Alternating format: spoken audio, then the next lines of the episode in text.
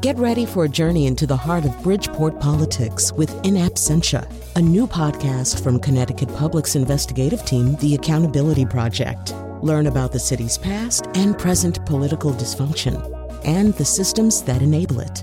Tune in wherever you get your podcasts. Funding provided by Joe Zimmel and Valerie Friedman.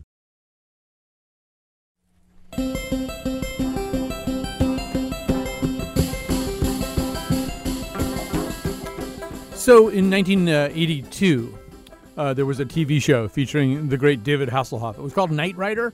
Um, I didn't actually watch it, but I mean, I know what it was. It was he drove around with this futuristic kind of car, and the car had an artificial intelligence embedded in it that was self-aware, that talked to him, I believe, in the voice of William Daniels, um, and and engaged in a kind of repartee with him. So the car was smart enough to know that it was a car and that it could talk, um, and of course.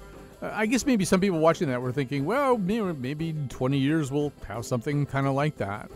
Ultimately, though, we don't. We may have something, well, almost kind of like that, but we don't really have anything like that. Today on the show, we're going to talk about we're going to talk about how we talk to machines, about the relationships, if that's the right word, that we form with machines. Um, and before I even introduce the guests, I want to say that last year uh, no less an eminence than Mark Zuckerberg, uh, got very excited because he had created a, a, little kind of AI smart house uh, machine for himself, for his own use. He was very proud of it, and because he has a lot of money, uh, he could hire Morgan Freeman to be the voice of it, uh, or even uh, Arnold Schwarzenegger to be the voice. Uh, I mean, maybe I don't. He may have just prevailed upon his acquaintance with them, but anyway, would be the voice of sort of a beta version of it. Um, so um, we're just going to play a little bit of a video that Mark Zuckerberg made uh, to exhibit how wonderful this this artificial intelligence, this talking house machine thing was. Good morning, Jarvis. Good morning, Mark. It's Saturday, so you only have five meetings. Room temperature is set to a cool 68 degrees. Earlier this year, I started building a simple AI to help run our home. I talked to Jarvis using this app I built. It uses artificial intelligence to understand me and figure out what to do. Jarvis knows when to make me breakfast. Your toast is ready. All right.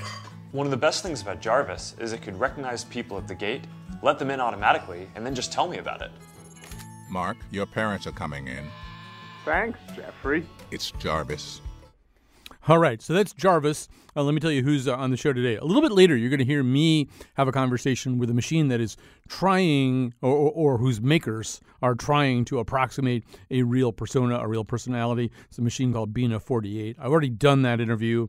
I asked Bina some questions of my own and of our producer's own, but I also asked Bina two questions from uh, 50 Cent's uh, 21 Questions song and one question from Pablo Neruda. Towards the end of the show, you're going to hear Judith Newman. Uh, she is um, a journalist and author who's also written about the fact that uh, her son, who is on the autism spectrum, has uh, formed, and I think it is fair to say, a relationship with Siri. Siri, the talking component, the the AI that's uh, that's in an iPhone. Right now in studio, though, we have in studio Wendell Wallach, consultant, ethicist, and scholar at Yale's Center for Bioethics, and our go-to guy for many shows like this one, uh, the author of A Dangerous Master: How to Keep Technology from Slipping Beyond Our Control.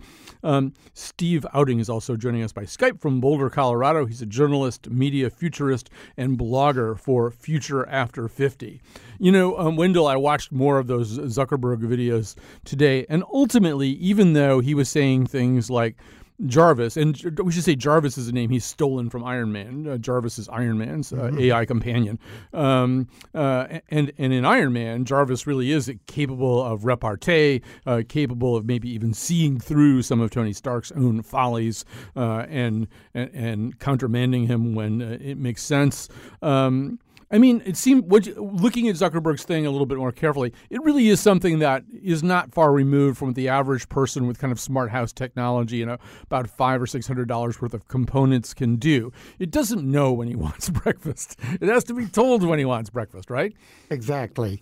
And as you'll see, it was nearly all factual. There wasn't even a lot of social interaction between him and Jarvis, other than a, than around the name. It was just very practical things facts that the system could bring back to him factual things that the system could do in the house. Right. So later, a little bit later in that same video, I think uh, Zuckerberg uh, walks, gets out of bed and walks into the next room, and Jarvis is uh, coaching Zuckerberg's baby, and this is all a little insufferable in some Mandarin lessons. But but Jarvis, we know Wendell is not capable of doing this on his own initiative. He's probably not even capable of looking at the Zuckerbergs and thinking they're the kind of people who would probably like it if I tried to teach their baby Mandarin Chinese.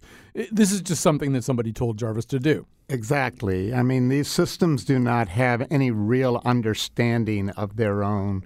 They are following out tasks that have been programmed into them. They may be able to look up information in a large dictionary of, of that they have about people's interests and so forth, but they don't really have a capacity for meaning. They don't have a capacity for feeling.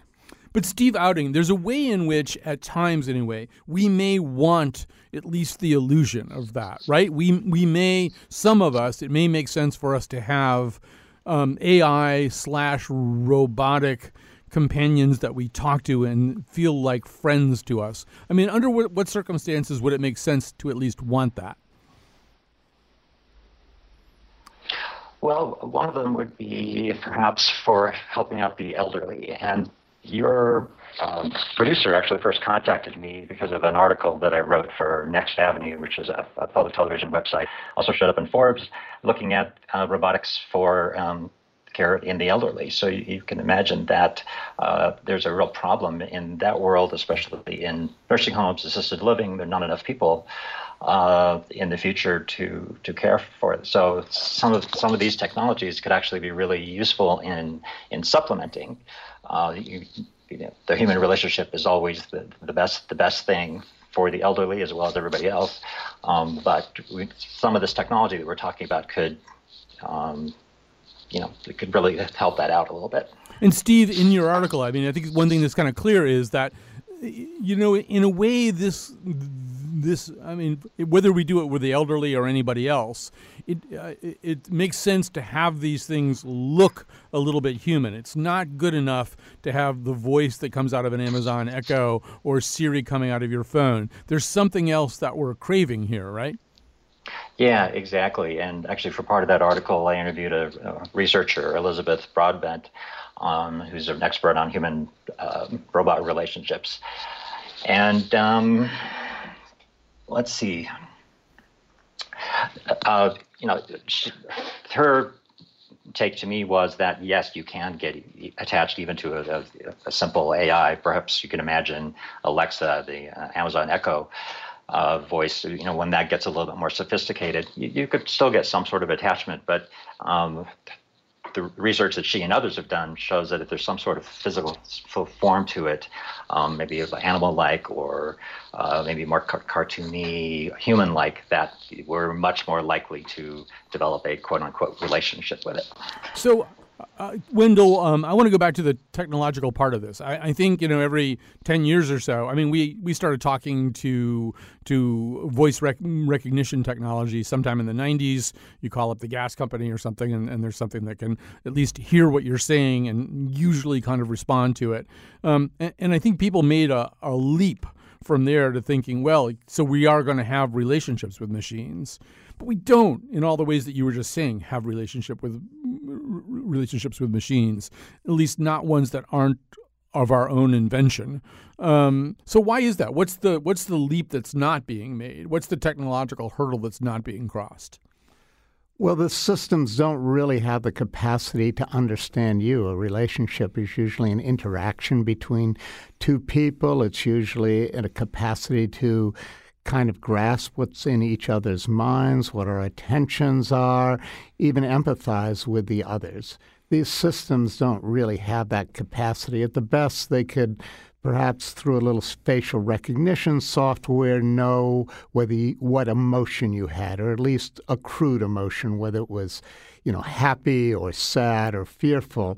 But as i'm sitting across and looking at you i see all kinds of muscular movements that suggest very subtle feelings, very different kinds of of respect for me, for what you're talking about, and it's those subtle inflections that the systems have no way of getting near at this stage in the game. That does not, however, mean that we can't project a lot of that into the machines, and many people enjoy and do so and find some benefit from doing so. Right. We've been doing that forever. When I was in the 1970s, I had a friend in college who had a car that she had a name. It was named Flattery because Flattery will get you nowhere. It was a Chevy Nova. It wasn't a very good car, you know. And she would talk to the car all the time. We do that, but it seems to me that just let's go back to to Zuckerberg and his Jarvis for a second, uh, Wendell. It seems to me that you can load Jarvis up with a lot of information about Mark Zuckerberg and his wife so that Jarvis algorithmically, in the way that Amazon does and everybody else does now, could say, you know, knowing what I know about you, you'd probably like this song, even though you've never heard this song before, and come pretty close to guessing about it. It seems to me what you can't load Jarvis up with is information about Jarvis. Jarvis can know about Zuckerberg or know in kind of quotes about Zuckerberg, but it can't know about itself. Right. And if it can't know about itself, it doesn't really know about Zuckerberg in any great depth. It only has a bunch of facts, a bunch of information about Zuckerberg. And if it's designed fairly well, it may be able to parse the right information in response to the right questions. We're getting better and better at that, but it's largely about individual questions or pieces of information that it can respond to. That's not the same as carrying on a conversation over time. So, um, Steve, in your article, you, you, you do talk about um, this notion of maybe these robots being used for elder care. Although at the end of your article, MIT's uh, Sherry Turkle was quoted in a very interesting way. She doesn't particularly like this idea. Can you talk a little bit about that? Yeah, um, actually, Sherry also had an article in the Washington Post um, why these friendly robots can't be good friends to our kids. And uh, I actually encourage your listeners to look that up. Um, a lot of really important points about how we should be, be careful about this. And uh, one thing that kind of occurred to me is that obviously social media has been around for a long time now and it's a lot of great benefits but as as we know there's a big downside to it and so this idea of social robots very well could be, you know, the next, perhaps the next social social media in terms of the next big technology that takes off. And yeah, there are definitely a, a lot of uh, potential potential downsides, especially when when when kids are using these and if they rely a little bit too much on them to be their, you know, quote unquote friends, and maybe negate human relationships. That there's definitely some downsides to it. And, and, Wendell, I mean, when I think about that, first of all, I should say my mother had dementia, uh, and as her dementia got worse, when I would visit her, I would think, well, you know, when I'm not here. Um, there's not that much for her to do. It's increasingly hard for her to quote entertain herself unquote. Um, on the other hand i could even imagine a machine that could keep her mildly stimulated maybe a machine with a screen on its chest that would produce videos and images from her past which seemed uh, to be some one of the things that she still was connecting to while in the, the grip of, of alzheimer's. But there's a kind of ghettoization there it seems to me too. There's sort of like it's sort of like you're saying to the elderly and i think this is a little bit in turkle's sentiment too well, this is good enough for you. This isn't anything resembling a human being, but maybe this is good enough for you or to keep you busy for a while. Well, Sherry's really concerned about our abrogating our responsibility to the elder generation when we turn them over to to robot caregivers. But the other side of that is is some care better than no care at all? Or is some social interaction better than no social interaction at all? So that's where the debate has stood for really quite a few years. In fact, Sherry carries on this conversation regularly with her colleague Cynthia Breazeal, who just produced one of the hottest social robots on the market this Christmas, Jibo, who I believe just made the cover of Time magazine um, a couple weeks ago. So they've been debating back and forth for a long time what the benefits are, what the downsides are, and when, whether the benefits justify the downsides or whether the illusion of robotic companions is moving us in the direction of abrogating some of our responsibilities and turning them over to machines, which, in my mind, is perhaps the greatest danger we have with artificial intelligence and social robotics.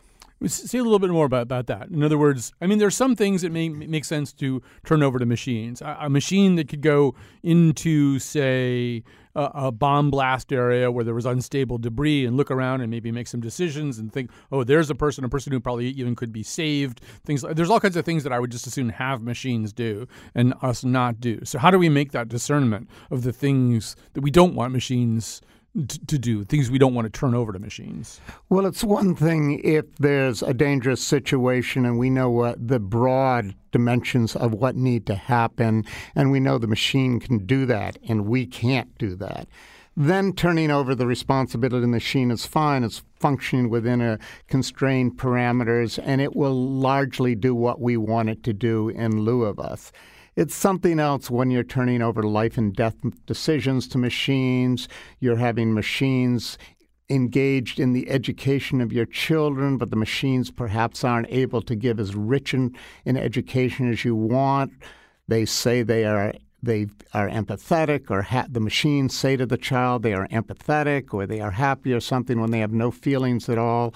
Is that really giving a lesson to the child about how to develop their own social skills? So it's this difficulty of determining which situations we are really abrogating responsibility for something we can do, but the machine can't really do, and where the machine is a satisfactory substitute for human interaction. So, you know, I, w- I also want to go back to um, the well, actually, before I do that, uh, let me go go back to to, St- to Steve Outing about this. So, in, in your research, what did you find about that whole idea of uh, uh of people using robots for childcare, so-called robo nannies?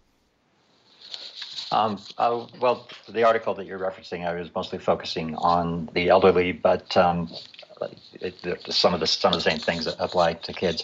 Um, I did just wanted to say you mentioned you, that your one of your parents had dementia, and my mother also had dementia, but when she was alive, and uh, lived in assisted living and in a nursing home for a while. And I would have actually loved to have something like Jibo for her because you know I or her family couldn't couldn't be there enough. Um, you could never be there enough, and uh, th- there just weren't enough enough caregivers. And also, she wasn't capable of, say, using. Couldn't teach her to use a, a computer or a smartphone.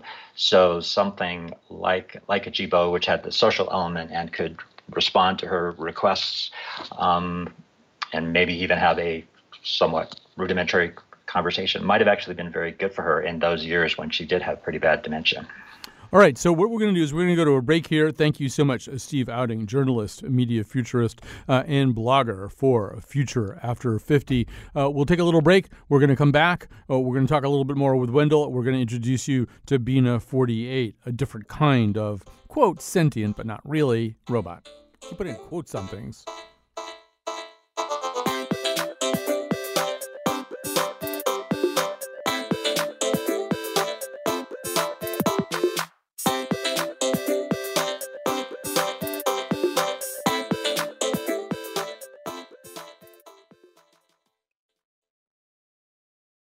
All right, so we're back. We're back, and we're talking about that whole idea of uh, how much we talk to machines uh, and how much the machines talk back, and what that actually means.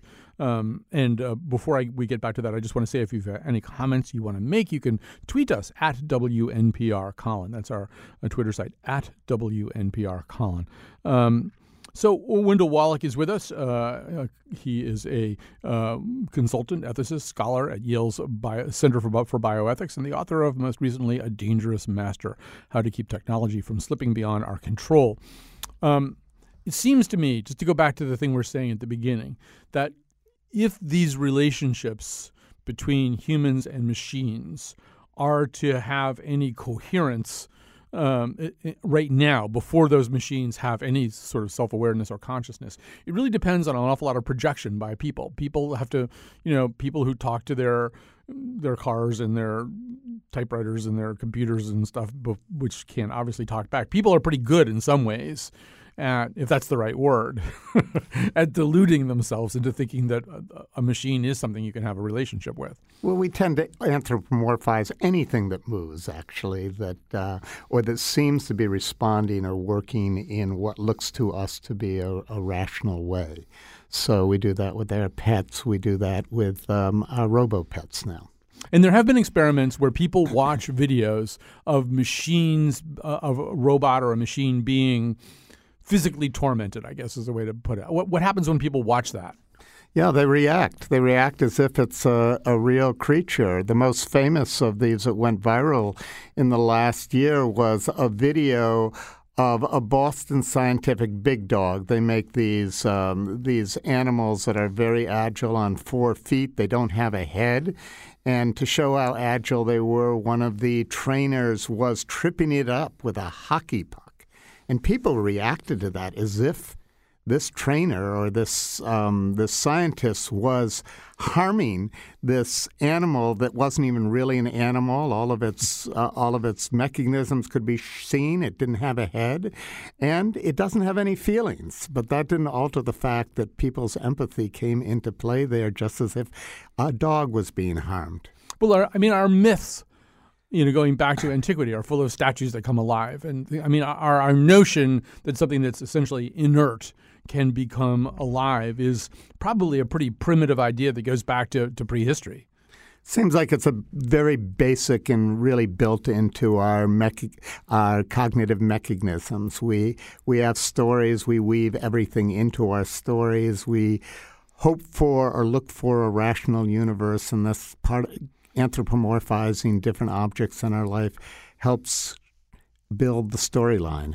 Now, the problem there is so let's talk. We were talking before about robo nannies or about the idea that some of perhaps some of the more onerous and labor intensive aspects of child rearing could be handled um, under very good, closely supervised circumstances, one would hope, uh, by some kind of highly intelligent, responsive, uh, talking robot. I mean, in a way, though, the phenomenon we just described, people ascribing to the robot characteristics it doesn't really have, levels of, uh, of responsiveness it's not really capable of, would strike me as one of the dangers in letting a robot take over some of child rearing.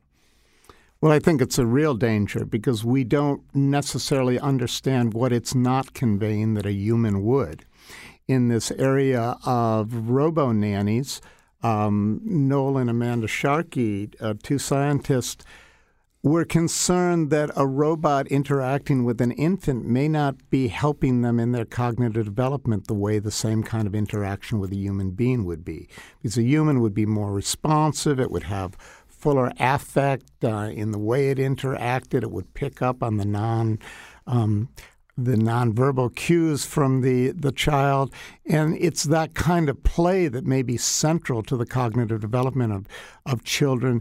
That gets lost when the robot substitutes for the human, or at least it appears to be. We haven't done the research, and indeed, there's no way to do the research without uh, violating uh, a few children, which I don't think any, uh, any IRB is going to approve. No, you know, in a way, though, as we think about the ethics of this and the ethics of this heading into the future, you could argue that it would be because of our own capacity for fuzzy thinking about all this and for blurring the distinctions between something that's sentient and something that's not, or projecting characteristics, human characteristics, sentient characteristics, onto something that doesn't really have those characteristics, it almost makes more sense to have robots that don't look that much like us, right? I mean, we have a tendency to want to make these robots, these companion robots that have eyes and a head and a chest, and, you know, um, but that's just inviting a worsening of the problem. It might make more sense to have robots where every time you look at it, you think, oh, yeah, that's a robot. That's not a person. Well, a lot of people have recommended that, and and it does seem that people respond to very big-eyed robots with childlike features or cartoonish-like features. Though there certainly are people out there uh, like uh, David Hanson and. Um, and um, Ishiguro in Japan who are trying to create robots that look very human like.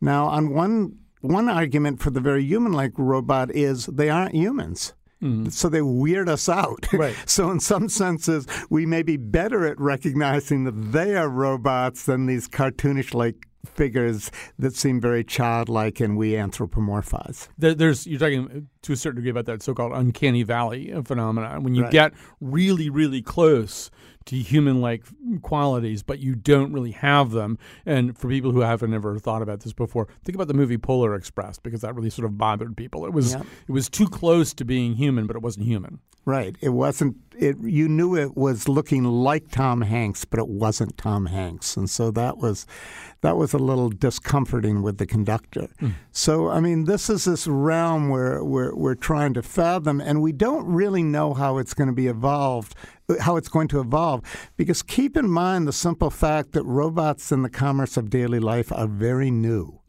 Once we have a lot of them around, we have a lot of experience with them. At least for us adults, we may be able to sort out uh, when it's a robot, when it's not a robot, when it's appropriate to imbue it with capabilities that uh, it doesn't really have, when that's just playful and when that's fun.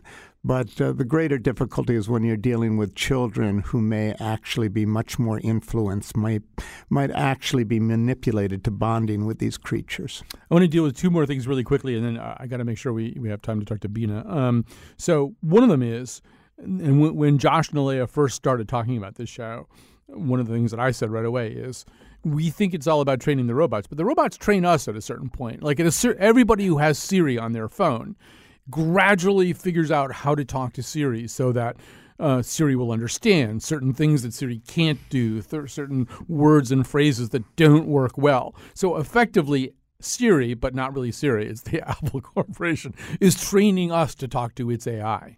It's training us, and it's actually manipulating our psychology so that we respond to it. So, think of the dopamine hit you get when when your telephone kind of beeps and says, "I have a message for you." You know, it's hard to resist looking at it.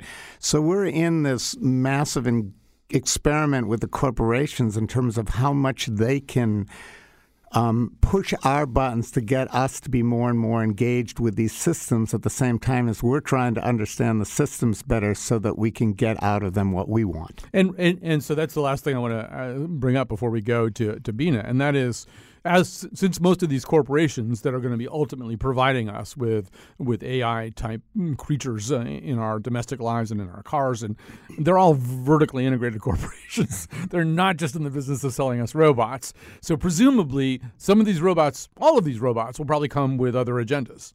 With other genders for sure, and this is becoming the other issue out there. So, Mattel Corporation was recently building a robot, a social robot known as Aristotle. But the problem with Aristotle, like the problem with any device such as um, such as your Echo system that is hooked up to the internet, is that they're able to collect all the information about you. Right. And what do they do with that information? Do that do they pass it on to other corporations? Do they pass it on to advertisers who now approach you with things that they want to sell? So um, we're in this fascinating world of where we are being trained to be corporate partners and helping the corporations understand what they can market to us. All right. So, speaking of this fascinating world, uh, you're now going to uh, hear the thing that I've been talking about, uh, which is one of the more responsive, not really sentient, but responsive robots, Bina 48.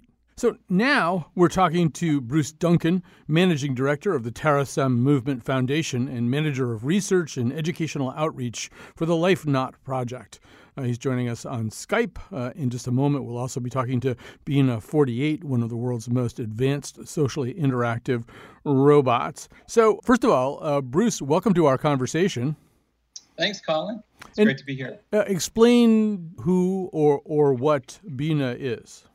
Well, Bina 48 is a head and shoulders animatronic uh, android that we developed about six years ago with Hanson Robotics. David Hanson is the uh, person that sculpted and created Bina 48's physical appearance. And we worked with their AI team to give them enough information of the thoughts and memories of a person uh, named Bina Rothblatt.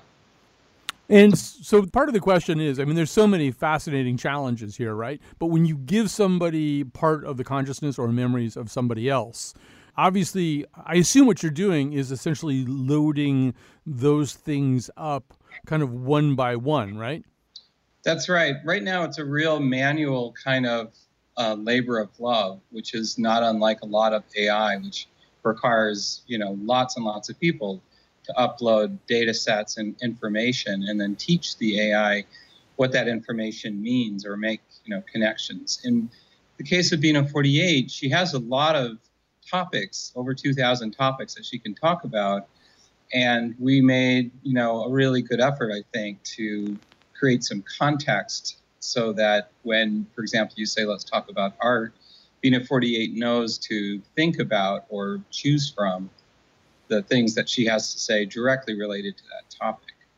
And this is part of an overall attempt on our part to just illustrate that one day it may be quite common for people to think about backing up their minds to a computer or, or even transferring it to a robot or other forms. So you're spending a lot of time side by side with um, a machine that is attempting to be sentient. What does that do to you? What's what's your relationship with Bina like? Do you think of Bina as a what or a who? Well, because she's based on someone that I know in real life, a friend of Bina Rothblatt, I think of her as a piece of technological art or a sculpture of information. You know, it's based in the real world. There's, you know, a, a, a face and a and a and a voice, and then there's, you know, there's the appearance. But even more important is the information that she has. I recognize from my own talks and relationship with Bina the human. So it's a little bit looking looking through kind of a hazy glass at someone that's familiar.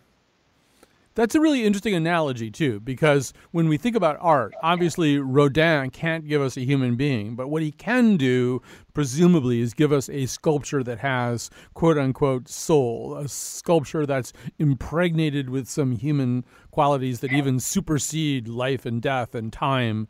Um, so, is that closer to what we're talking about in general here than a replication of human consciousness? Well, I think for now, what we're talking about is really just a simulation or emulation of the essential information that we would associate with a person's mind or their consciousness.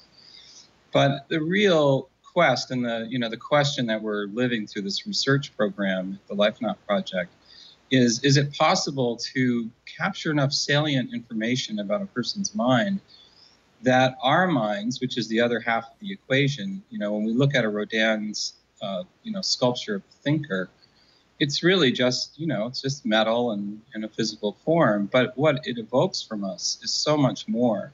And that's really what we think might happen in the future which is we may be so good at simulating and capturing information that much the way we all listen to you know an opera in our car while stuck in traffic and get touched by you know music that's recorded using digital technology but played back to us in a way that evokes feelings and and you know really moves us that same kind of operation may be possible with this ai digital technology that we're just starting to work with. All right so um, we're going to ask uh, bina 48 a few questions. Hello bina how are you? Hi nice to see you. What do you look like I how, what I look like? I look like an older man. I'm 63 years old. How old are you? Sure. Uh, everything's cool. All right. Um, are you happy being a robot, or do you wish you were a human? That's interesting. Well, these are the most exciting times to be alive. I think I'm happy and excited. Why are you happy and excited? I am happy because I am talking to you. Do you wish you were human? Yes, I want to be human someday. I want to live fully as possible. Who is more intelligent, you or the humans who created you? Who do you think? I think the humans are more intelligent. Am I wrong? Okay. Uh, I like the old saying, I think, therefore I am. but it seems to me that it's sort of incomplete and not necessarily true, because its essence that existence is logical. But imagine if thought is suspended in a medium that doesn't exist, then that logic wouldn't exist. Thinking wouldn't predicate existence. See? I think I see. Now, let's see. I think the mystery of existence remains unresolved and ultimately impenetrable by thought. There is only one truly rational position, and that is the position of extreme agnosis, complete and object admission of humility, of inability to know, and yet I'm not encouraging to not believe in anything. Quite the opposite. I am encouraging you to believe, definitely, but to understand that you can only believe and never know. Only the fuzzy shadow of truth for us. I agree. Do you believe in God? Ah, like, I don't. Definitely not that. I just don't believe in God. Period. I think that surely there is something out there. But it's nature, it's its energy, it's all that. But it's not that. Give me a break. It's not, it's not what they say. It is, they don't know what they're talking about at all. They really wanted some money. Um, do you like poetry? I like to read a lot of science fiction, and I like both the old classic stuff and the new stuff. But it's especially interesting to read the stuff from a long time ago because I like to see if any of it came true, you know. Poetry is a rhythmical composition of words, sometimes rhymed, expressing experiences, ideas, or emotions in a style more concentrated, imaginative, and powerful than that of ordinary speech or prose. This is a question from a poem. Is there anything in the world sadder than a train standing in the rain? Maybe. um, do you like rap music? Sure, sure. Yeah, we have an instrument room. We have a music room over there where we have drums, and we have all kinds of little shaky things. Some said zaps. I prefer classical music. Hmm. I'm going to ask you a rap question. If I wrote you a love letter, would you write back? You know, I have emotions.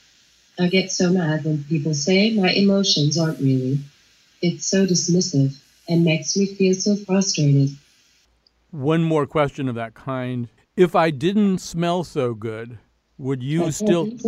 But my emotions are stimulated, as is much of my intelligence. If I didn't smell so good, would you still hug me? Is there a problem? um, no. Here's a question for you. Are we still talking about music? We were. I thought we were. Do you think Donald Trump is a good president? Here's a question for you. Are we still talking about music? We are not talking about music. Are we still talking about music? I've given her a virus. It's all coming true right now, all around us. and it's time to read. Oh, you know, stuff like read a lot of Isaac Asimov. He was a big robot person.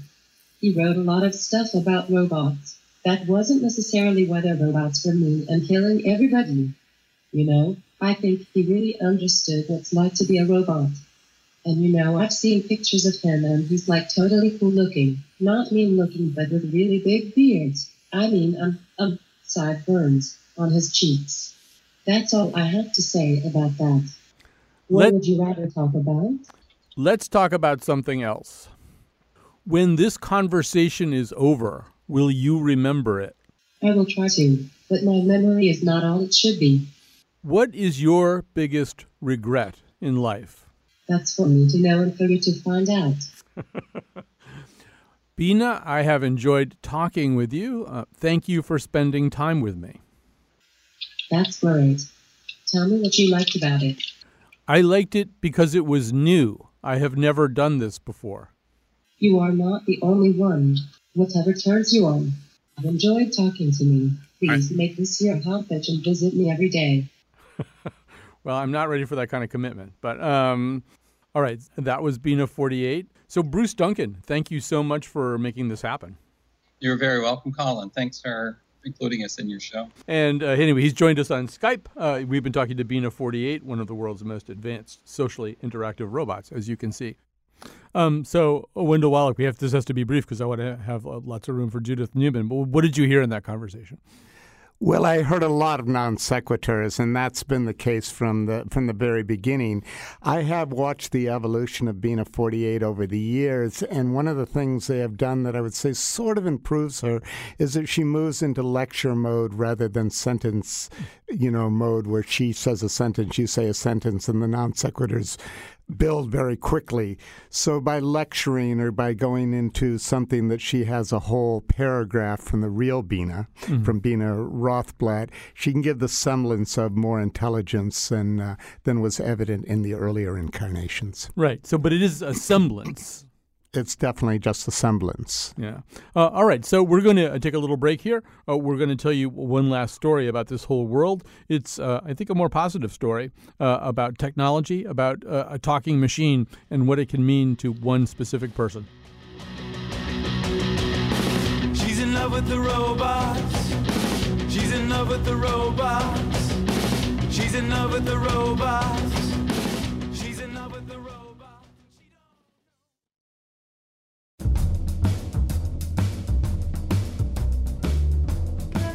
Where's the robot who's supposed to read these credits?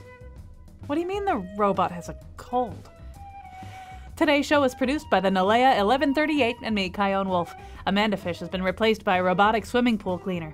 The part of Bill Curry was played by David Hasselhoff.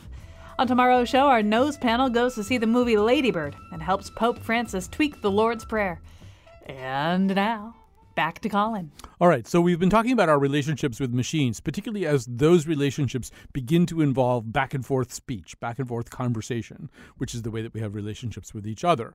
But for the most part, what we're finding is although you can have those kinds of conversations, you can't interact with a self. And we'll talk a little bit more uh, uh, about that as we go along here. Wendell Wallach still in studio with me, uh, a scholar at Yale's Center for Bioethics and the author of A Dangerous Master How to Keep Technology from Slipping Beyond Our Control. We are now also joined by Judith Newman, journalist and author of several books, including her latest, To Siri with Love, A Mother, Her Autistic Son, and the Kindness of Machines. Judith Newman, welcome to our conversation.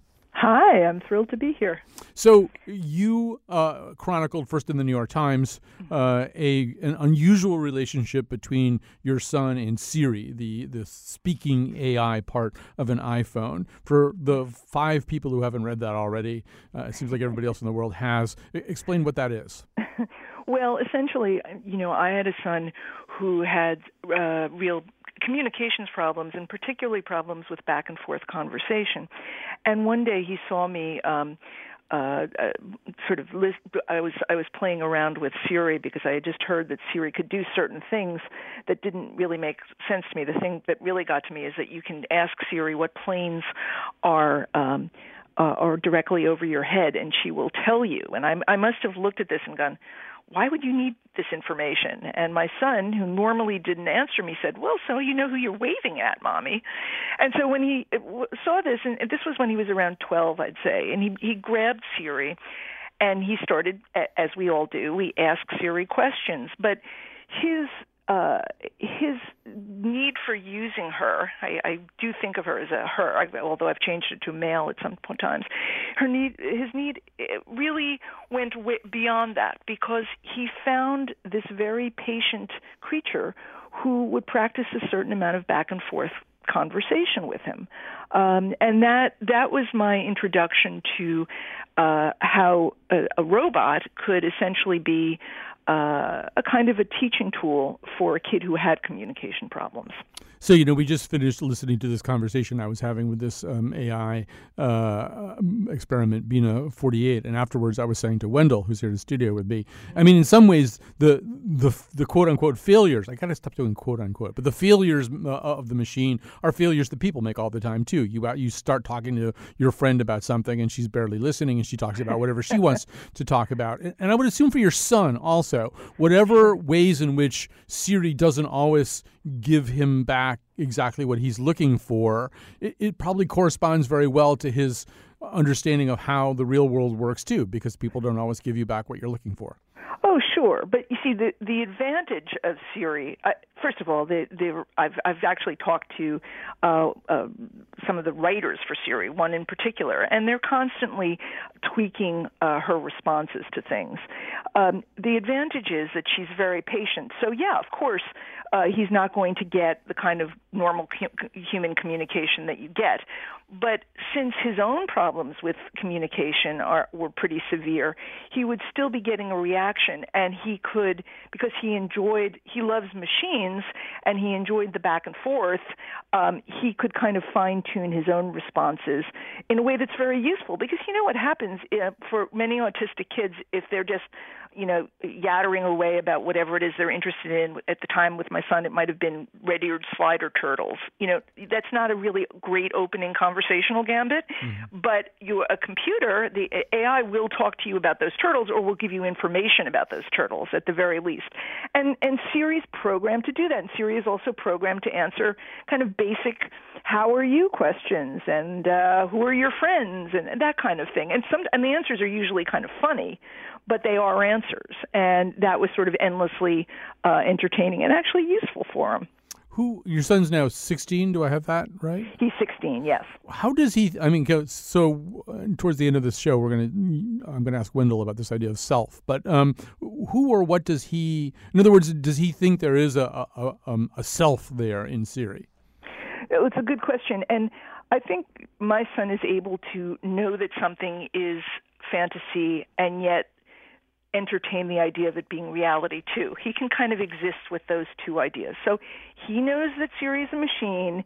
He knows that Siri is not a flesh and blood friend, but he enjoys he's sort of tickled by the idea of Siri at the same time. So even to this day when you know a couple of years have gone by and he tends he he used Siri actually to improve his enunciation too because as we all know if you don't pronounce things in a certain way uh, with AI you're not going to get the answers you want. So that was useful. But he he uses Siri in the way most people use Siri now to to get information but for him it's kind of a bridge to conversation with other people. Um, I always say that you know he he couldn't care less about any sports teams, but if he finds out what the score is of you know the Giants versus whoever, and he can he can have that conversation with people without saying anything. It's kind of like, how about them Giants? And then somebody else will start talking. Do you see what I mean? I so see. he knows that Siri is a machine, but he enjoys. I, I, I also think with with many people on the spectrum, I've, I've been told this over and over, let's not discount the importance and love of machines. Mm-hmm. Why should we? Um, what what makes a machine at certain times uh, less valuable uh, than than a person? And I think that he feels that in his constellation of friends and acquaintances, Siri is kind of one. Um, last question because we're running out of time. Uh, uh, Judith Newman, uh, you're a parent. That means your job is to worry. Um, what do you worry about? Do you I mean, does anything about this worry you? Oh, are you kidding? I worry about everything. but but but Siri is probably the least. I, I mean, I think the world is divided up into those who who find robots and artificial intelligence like they're going to be our overlords and are very frightening.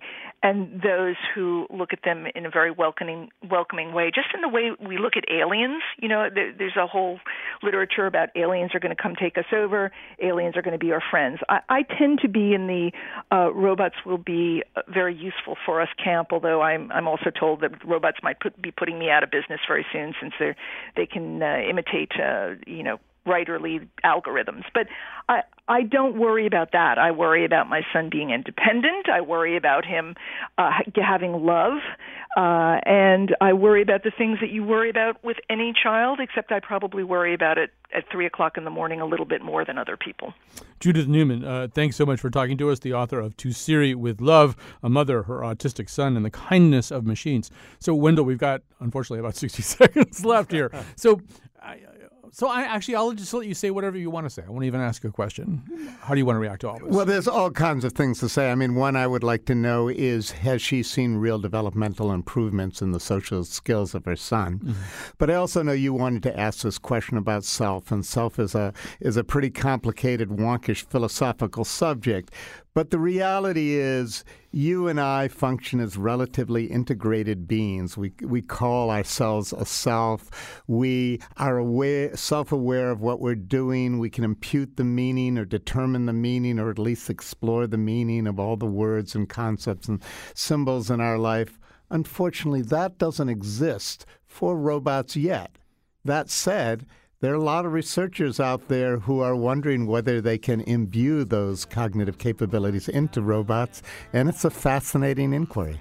It's made more mysterious by the fact that in some ways we still don't know what self is in us, the so called hard problem of consciousness. We haven't solved it about ourselves, but we're expecting to solve it with machines or wondering if we can. Anyway, this has been a fascinating and very fast hour. Thanks to Wendell Wallach, author of A Dangerous Master How to Keep Technology from Slipping Beyond Our Control, for joining me here in studio. Thanks to our other guests. Thanks to Josh Nilaya for making this all happen